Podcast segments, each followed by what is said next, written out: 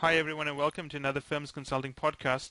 Today, we're going to continue on our month long dedication to the Consulting Offer Season 2, and we're going to have a, a, conversation with Alice. Welcome, Alice. Hi, Michael. How are you? Hi, everyone. Hi, Alice. Thank you for joining us today. So, we're going to we're going to focus today on the questions that the readers posted to us in the last 24 hours. Some on Facebook, a lot of people wrote in to us. So mm-hmm. I'm going to lead with some of the questions we have, and then we can just have a conversation about that. How does that sound? Sure, that sounds good. So, so let's start with some of the questions that came in from Europe, right? Mm-hmm. Uh, I'll start with some of the more difficult ones. So let's get the difficult ones with right at the beginning. Mm-hmm. Um, a lot of people wanted to know how you managed your confidence levels you know, you went into Bain, had a not so pleasant inter- internship experience. You uh, tried to interview for the McKinsey internship that didn't work out, but you're still stuck in. So, so what kept you going through that period? Um, what I would say is, um, if you really want something and uh, if you just say oh no to it every time you face a failure, I, I think you cannot reach any goal because no achievement will be achieved without any failure or any major setback. So remembering, uh, keeping that in mind, just keep me going on. So there was no time, I mean, even immediately after you were told no by McKinsey during the internship that you felt this is a bad idea, I shouldn't be doing this, or, or you questioned your abilities? Um, so I interviewed the internship for McKinsey and Bain at the same time, and I got Bain. So I say, okay, pretty good. Um, Bain is top three at least. So um, it's an, it, it, was not a problem. And the second is because I was the chair of YGCC, I trying to um, helping the other of the club members, and I gain a lot of confidence from that because I know um, if I can help them achieve something, I, I, I don't have much problem, um, or at least it's not a serious problem. Uh, yes, I did have some um, question on myself while I was doing the Bain internship because I feel like uh, I, I, thought I'm a pretty uh, quick quick minded, or uh, I don't want to use the word smart, but I would say I'm a, I'm a, I'm okay good learner. Mm-hmm. But uh, then when I was in the Bain internship, I didn't see myself learning much or learning at the, uh, the rate I was hoping or I was expecting myself to do.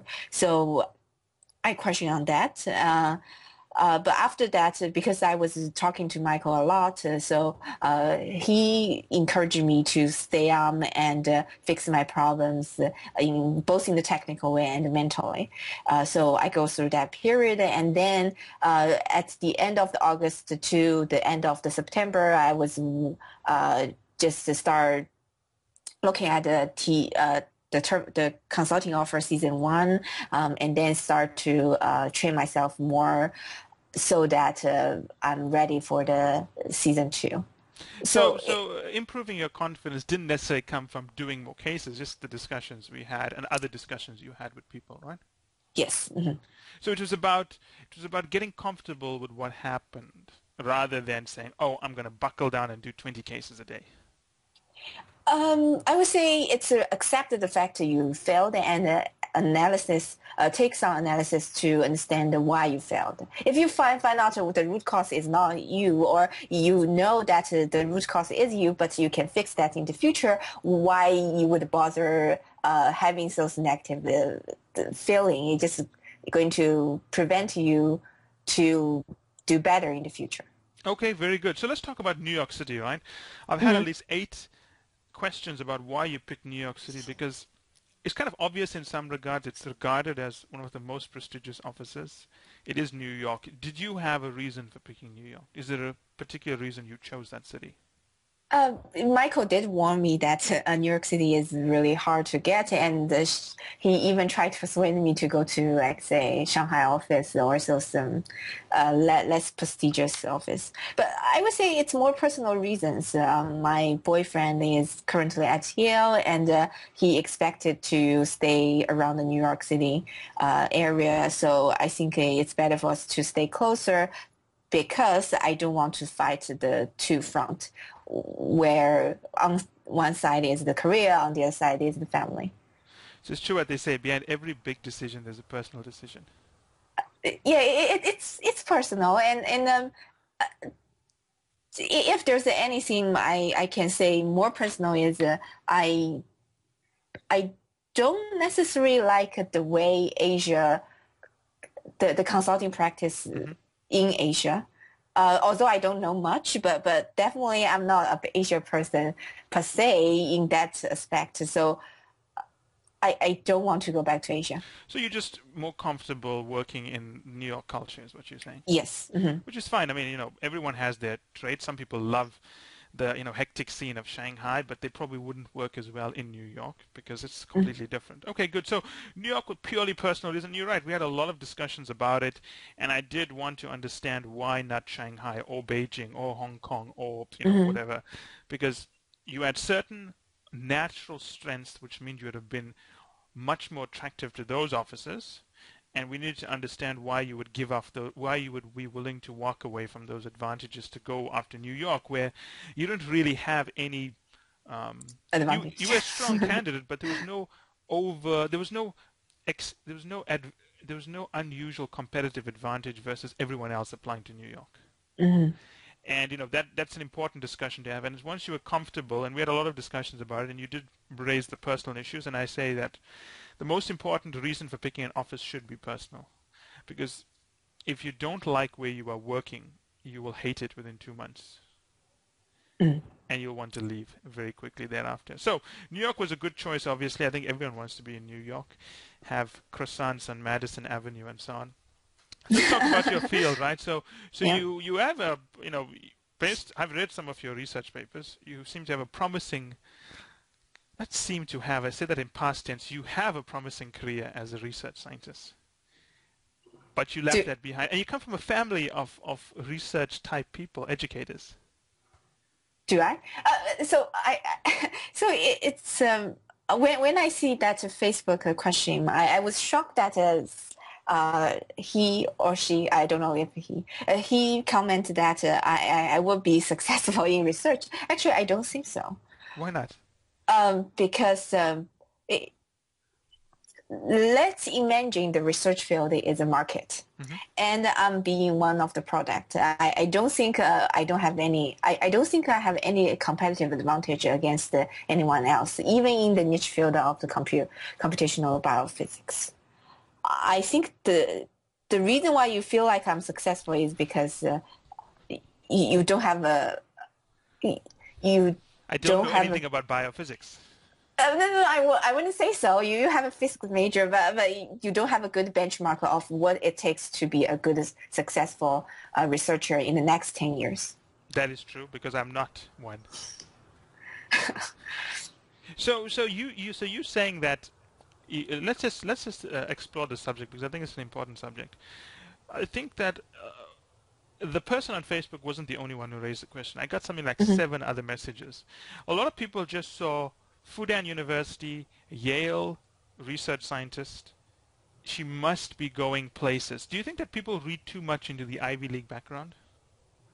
Yes, I do. Um, especially for Chinese, I think um, the moment they differentiate themselves is not where they leave the college. It's where um, after I have been in United States for several years, and then I know what Alice really wants instead of just following my parents' uh, suggestions or uh, just follow the mainstream um, expectation from China. So, and you think there's this too much emphasis on the it is the Ivy Leagues. Once you get it, it's just going to be a golden path afterwards. Um, I, I do think the League it, it, has some goldenness into it, where the networking here, mm-hmm. the people you meet is yeah. fantastic. Um, but I would say I I don't just because you see a bio word in my PhD title doesn't mean that I'm close to healthcare or love healthcare. It's the same principle. You I, I wouldn't assume anything from a person I met just because of his background. Well, one of the things that I noticed when you answered the question, you started using a market analogy. That yeah? immediately tells me you probably are better suited for business. Oh, thank you. because a PhD wouldn't, uh, the average PhD wouldn't use that analogy. In fact, the average MBA wouldn't use that analogy. So as soon as you start thinking in business terms, automatically you've you know you, you've made that leap, which is very important. So so you, you you you've answered the question in a very unusual way. The person asked the question, why didn't you stay in your field? Because it seems like you have a bright path. But what you've said is that just because you've went to Yale, you have a biophysics background, doesn't necessarily mean you don't know yet whether you're going to be a great scientist. It takes 10 years to know. So um, you can't make that judgment call yet. Well, I, I, I would say I have um, 80% of confidence in my judgment that I wouldn't be a good scientist in the way that, uh, let's talk in market term. I think uh, currently the science uh, um, is the entire, entire science industry is mainly driven by the government funding and the downstream pharmaceutical companies. And we know that the pharmaceutical companies are cutting uh, they're expanding on R&D. So we, we don't get much funding from that side. On the government side, uh, we have the shutdown, we have the deficits. So uh, getting money in science research is becoming harder and harder. Uh, so that means the market is shrinking. And, and second, adding to what I have said, so um, I'm not a good product because compared to the other graduate school, a student, a graduate student who uh, majored in physics, I'm not as good as in physics as they are. Uh, compared to those who are totally trained, have a good bio sense. I'm not a, a, totally bio people because I think more physics physically uh, in the physics sense. So uh, I'm uh, I'm kind of in the mediocre way that I'm not good at any one of them. Um, the only thing I'm good at is combining them. But I think uh, any any physicists who are good, uh, who are interested in biology, would be able to pick up biology really quickly, just like my advisor does. So I, I don't have any competitive advantage. That's interesting way of looking at it because I mean, you've obviously thought it through a lot, so let's not um, delve on that anymore. Yes. you have good um. points you've raised, and I, you know, only you would know where your strengths lie. Let's talk about selection of mentors, right? So mm-hmm. you've uh, you've been working with myself and Kevin. Mm-hmm. So uh, this was the most of all the questions. This one got the most interest. You know, how do you how did you select your mentors? How did you get them? The question was, how did you get your mentors to mentor you in the first place? How do I get my mentors to mentor me? Um, for Kevin, it's straightforward because Michael knows Kevin. Uh, so Kevin was introduced, uh, Michael introduced Kevin and me together, so we know each other. Um, in terms of how I get Michael to mentor me, I, I think it's more because um, I'm being really sincere, and at the moment we know each other. I already get the Bain internship. I'm not asking anything from myself. I'm just uh, uh, trying to help the entire YGCC. Um, and uh, I see Michael is really good at doing uh, so by the Firms Consulting website. So I asked him to help the club. Uh, so I, I, to be honest, I don't know. Okay. Well, I can give you my perspective because, you know, I think it's easier for me to answer this question. Uh, do you want me to give you my perspective? Yeah, sure. Mm-hmm. I was going to do a separate podcast on this, but I might as well just speak about it briefly now. I won't speak about it a lot. So I think the couple of things why I mentored Alice. I think the first one is that we get a lot of requests from club presidents and so on asking for us to, to work with them. But I think you're one of the only, if not one of the few. I mean, on one hand, I can count the number of people who asked me for help, not to help themselves, but to help other people. So when you wrote to me, you weren't looking for any help for yourself.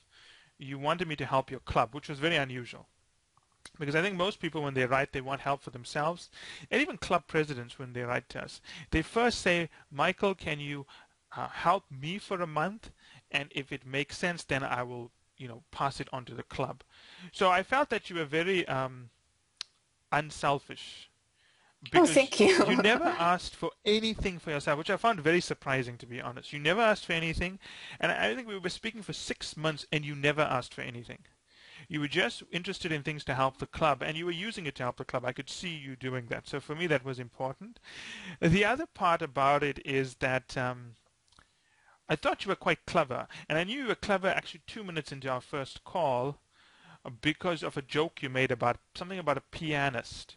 And what was the joke? Um, I can't remember what the joke was. This was over a year and a half ago. But you, I remember you made a joke about a pianist, and there's two things struck me about that. Firstly, uh, you don't know me. I, I used to be a partner, and most people, when they speak to partners, they're very nervous. But you make a joke two minutes into the call, so I knew you were very confident. And mm. then the third thing is that I got the feeling that you were quite disciplined and diligent about what you were doing. So you were, in, in inverted commas, smart, but I think it's more than smart. I felt like you had a plan. And I knew that someone who's that careful about thinking things through um, with the right kind of guidance, they can probably go as far as they want to go. So those are my reasons. They were not like, you know, very major reasons. I just felt you were very, very um, unselfish. I felt mm-hmm. you were smart, and I felt you were disciplined about planning things and thinking it through. So I think, you know, when other people are picking mentors, you you are right in the sense that uh, the mentors pick you. You don't pick a mentor. Mm. You know, you don't go to a mentor and say, "Will you mentor me?" If you have to ask for someone to mentor you, it is automatically not going to work. So it's like the beggars never get a choice. Exactly. If a, me- a mentor, it's like this, right? If you are actively seeking a mentor, you're doing the wrong thing. You've got to actively be sincere about learning. And then through the actions you take to display your sincerity, you'll attract mentors.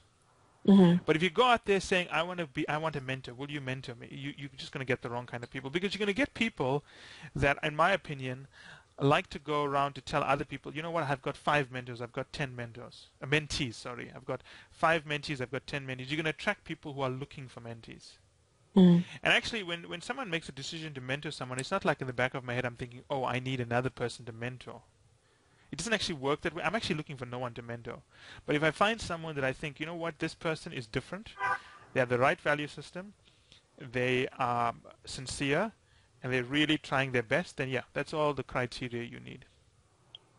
Thank you. I I feel honored to hear you say that. well, it, it's the truth. You know, you've worked with me long enough to know that if you do something wrong, I'll tell you in no uncertain terms, Alice, you messed up here. And just for the uh, the reference for the audience, uh, I probably cannot count how many times I cry in front of the Skype. well, that's not actually good for the cause. Uh, you're making me sound like the Grinch who stole Christmas no, that that's not. Um, I probably because uh, I have too much tears to do.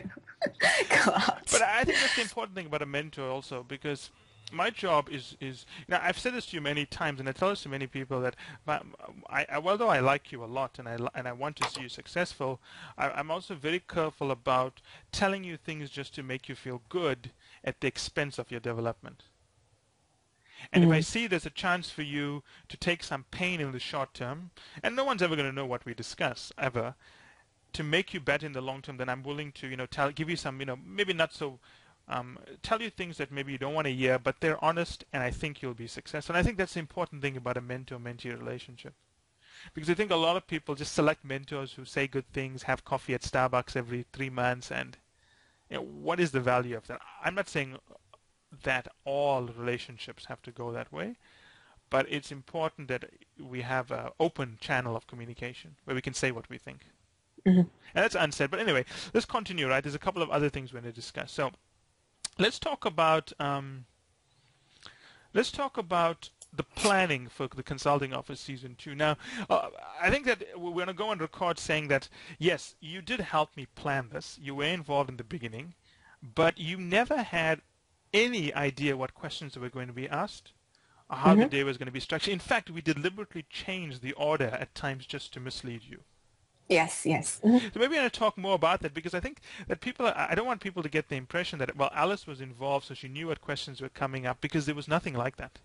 It was a live fire session whereby, you know, you agreed for the benefit of, of your club to be put into the situation not knowing what to expect. Is that, so what are your thoughts on that? Yeah, so uh, when we are designing it, um, mm, my Michael say, uh, uh, give me a choice of Alice. I can tell you the case. I can let you do the case first, or uh, we can do it blindly. And I think it, it will make the experience more sincere if I don't know the uh, don't know the question, don't know the answer, and react more promptly on the feet. Um, because then the audience would see what mistake I'm really making and uh, how I react on, on, a live show. Um, if it's faked, then you're just looking at another script recording. I'm an actor, uh, maybe a bad actress. uh, so um, I don't think it would benefit the club members or the viewers. Uh, so we decided to do that. Uh, but on the other side, um, I, I, cannot uh, on the other side, uh, because I'm playing with Michael, so I know automatically I know some element of it. So Michael has to make some surprise to me. For example, if you look carefully on the stem cell uh, case, when the Kevin says, "Oh, it's a case about stem cell," you can see me. I was looking funny at the uh, camera because uh, Michael told me, "Okay, we, we, we change the the cases completely. It's not going to about uh, not going to be about stem cell." But obviously, it's not true. yeah, so, so was, for me, it was important that obviously, as we got closer to the days of shooting uh, and so mm-hmm. on, you you being Alice naturally gets more exposure to the agenda because we obviously can't keep everything away from you. You've mm-hmm. never seen the questions, you've never seen the solutions beforehand, but you, you, you, you know what the agenda is going to be loosely because you know there's something called a stem cell case being done. Mm-hmm. You know there's something being done called a Walmart case being done. You have no idea what the case is about. Mm-hmm. But one of the things I didn't want you to do is to start uh, prepping yourself for a stem cell case. So yes. close mm-hmm. to the day, I told you we're not going to do it. And then I told Kevin, let's do the stem cell case. And I said, let's mm. make it a hard stem cell case too, because you know, let's make it really difficult because one of the final cases that Alice is doing. So I think that you I think for yourself and Michael, I think a lot of credit goes to the fact that you allowed yourselves to voluntarily go through a situation where you were not prepped for the actual cases. Mm. And, yeah. you know, many people wouldn't do that because you could have ended up looking badly if the case went bad.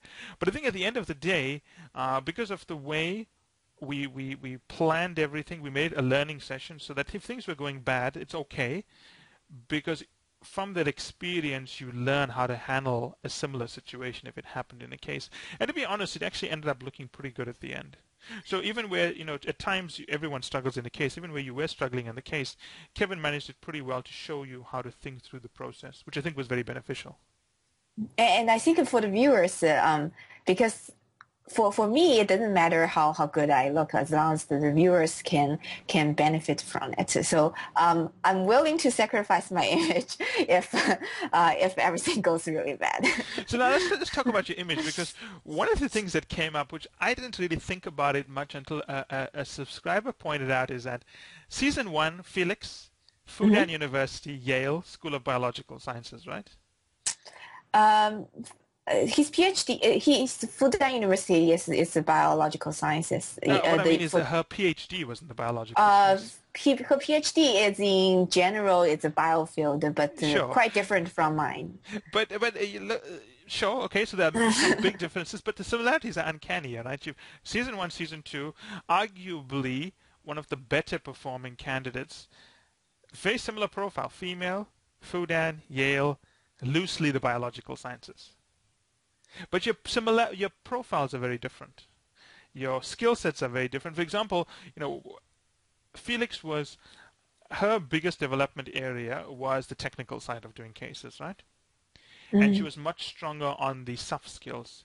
I felt that it, it, you were very good on both areas, but if I had to compare them, lay them side by side, I would say that you were very good on the technical case skills, uh, although you needed some, you know, tweaking and development and guidance there, but I felt that you needed more handholding on the soft skills. Mm-hmm. The point I'm trying to make is that even candidates who have such similar profiles, what defines a good candidate or where they should focus can be completely different.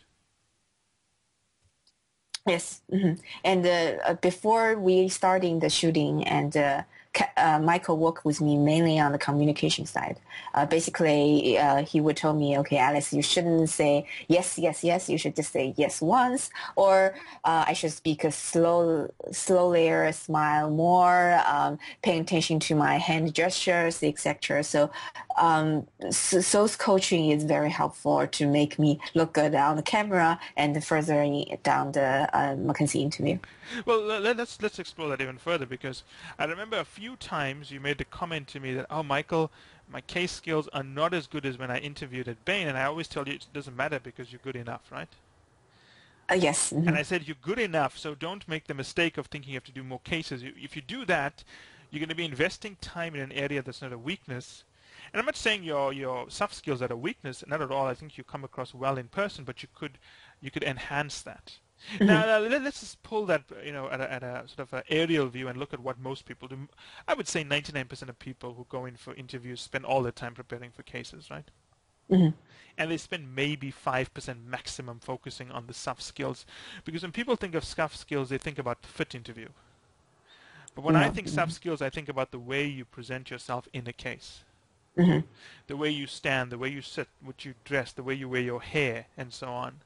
Now, mm-hmm do you feel that candidates maybe are, are doing themselves a disservice by focusing too much on cases?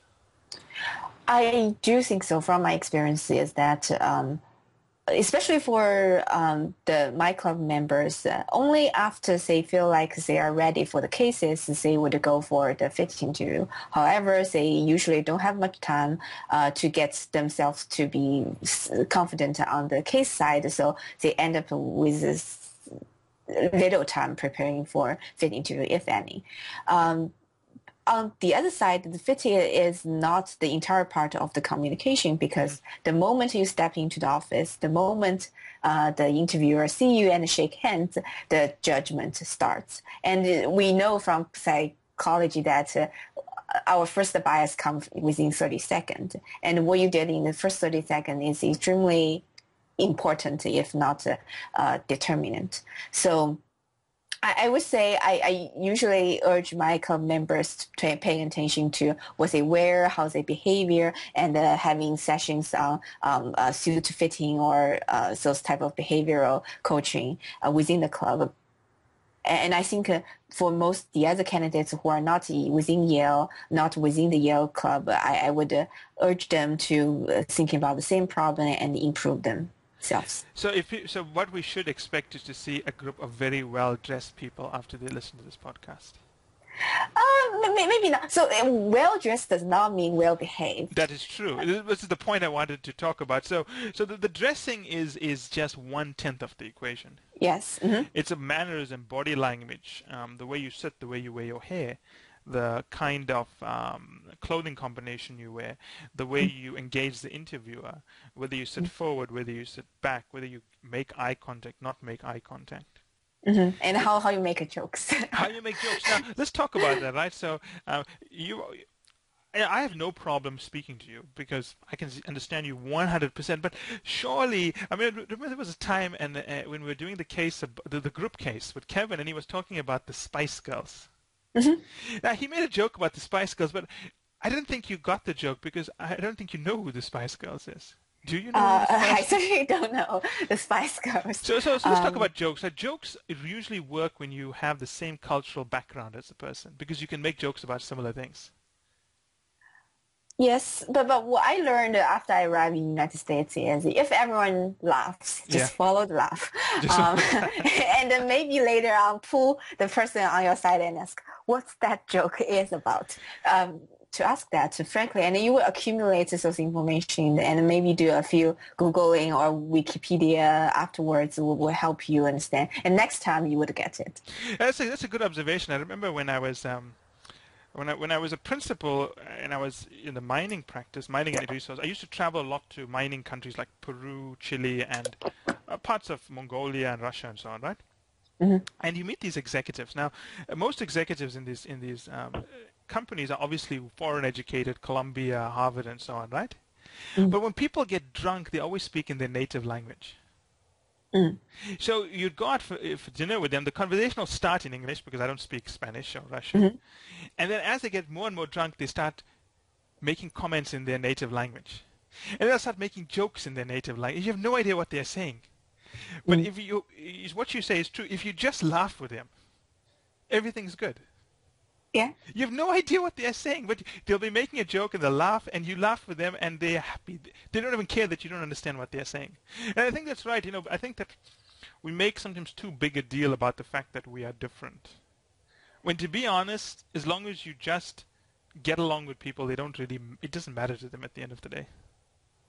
Mm, yes, and and for foreigners especially, we can make jokes, uh, make we can easily make, we don't need to, the good part is we don't need to care about if our joke would be understandable to the foreign, uh, to the uh, Americans because the level of joke we make is uh, usually very common because okay. if foreigners know, uh, foreigners like me can know, can make this joke and most of Americans can understand. So it's easy to get along, and, and I mean, you use humor, I think, pretty well. I think in, in building relationships with people because while you, you discuss serious topics at times, you, you, you make kind of funny jokes here and there, which is important as you know someone assessing another person. As soon as they see someone making a joke, I know they don't take themselves too seriously, which uh, which also helps me in giving them feedback because I know if they don't take themselves too seriously, I can tell them something serious because it's going to be taken quite well. So that's good. So let's continue here, right? So we spoke about the preparation. Um, so the time leading up to Kevin, a lot of it was around confidence, communication. We did a few cases, but very few and really not as intense as most people would do because I didn't feel that cases were such an issue for you because Kevin was going to focus on it anyway, right? Mm-hmm. So we discussed preparation. Let's talk about you know the the kind of how we structured the day, which was very unusual. So you had this closed list dinner, you had a group session. We basically we said what happens to a typical candidate from the time they network, submit the application, close list in a group session, and so on. So let's talk about the closed list dinner. That's the most unusual mm-hmm. thing we built in there. What did you think of that? Was it surprising for you? Was it unusual? Did you enjoy it? it? Is it a dinner or the breakfast? Well, that's quite a dinner. Okay. yeah, uh, it's, it's, but it, we obviously shot it in the morning, so. Uh, okay. Um, so I would say uh, you probably noticed that I didn't do well um, in, in, the closed list dinner, um, in the sense that uh, I was being too nervous and uh, uh, at one moment I remember I was holding a piece of bacon on my fork for one minute without moving, and probably Kevin pointed that. Uh, so I would say for the readers, the most important is for in, in those dinners, just imagine yourself being yourself and uh, relax. The uh, imagine that person, which is Kevin, is not some someone important. Uh, I'm not saying Kevin is not important. It's just because uh, the information you received makes you nervous if you can see him as your father, your mother, or uh, your close friend or your uncle. That makes you feel more comfortable and uh, you're more likely to relax. But were you intimidated by Kevin, or was he really friendly to you? I, am not intimidated. I, I think uh, um, on one side it's because we, we don't know each other. I, I don't know how to break the ice, mm-hmm. uh, especially given the other person, the, my, the other Michael is there. Um, I, I, don't want to step on his foot. Um, and the second is, it, it, although it is uh, look like a real dinner but after if you have a lot of the lighting on yourself you see the cameras three cameras on the row it, it hardly feels a real seating yeah, well, uh, you, that's right and you've got nine people watching you behind the cameras. Yeah so yes. So um, i would say the major nervousness comes from the setting itself rather than the the, the real Kevin. Um, after off the camera, I think Kevin is pretty nice, and I enjoy talking with him uh, more relaxed. Okay, good. So so let's talk about you know any lessons. So. Uh, when I say lessons, I would say, what are the things that you thought people should note or, or, or, or keep in the back of their head for those who are going to watch it, those who are not going to watch it? Any any advice you have for them? Um, for their preparation well, or internship interviews for MBAs begin in less than a month's time. Okay. Um, lessons from uh, so first let's talk about the lessons in general which are not specific to the uh, TCO season two. I think it's important for you to uh, remind yourself yes, I want to get an internship from McKinsey, BCG, whatever firms. And, uh, one way you can do it is get up, look at the mirror, and say uh, this sentence for maybe 10 times in front of the mirror and smile. uh, I didn't do so. I, I know it's awkward, but I think you can find another way to, to remind yourself. as long as you do it. Uh, yes, yes. And it does not necessarily to be written or uh, oral. If you are sleeping, you are dreaming about it, it's fine. Um, second is um, mm, be self-aware that the mistakes you are making and uh, keep tracking on it, to keep improving on it. So uh, just like uh, what, what we have discussed, if your improvement area is a communication, don't spend too waste too much time on, on your cases. Instead, work on your communication. Uh, of course, it's important to keep us up speed or warmed up on your cases, but you know that uh, you are not doing cases for the cases, but you are doing cases for the communication. Um, and uh, third is pick a good mentor uh, or find someone who can give you good feedback in the sense that uh, if you are doing cases with him, you can always find, okay, today by doing the cases with, uh, let's say, Michael for 30 minutes, uh, I know I can fix this problem next time, or I know I have this problem and I will fix it next time. Um, only by every minute you invest in has some return, you can be able to uh, generate some return. Okay, very good. Is there anything else you want to um, add, Alice? You've been quite generous with your time. I know it's a busy period for you. Um, anything? Um, I, I would say subscribe to the TCO uh. I'm not saying this because um, I'm part of it uh, uh, and I want to advertisement for you. I think uh, Michael and his team has delivered a good product I ha- have never seen on the market yet. And I think it's the best for you to uh, take full advantage of it. Um, Thank you, Alice, for that uh, Christmas advert. You should put a jingle in there as well.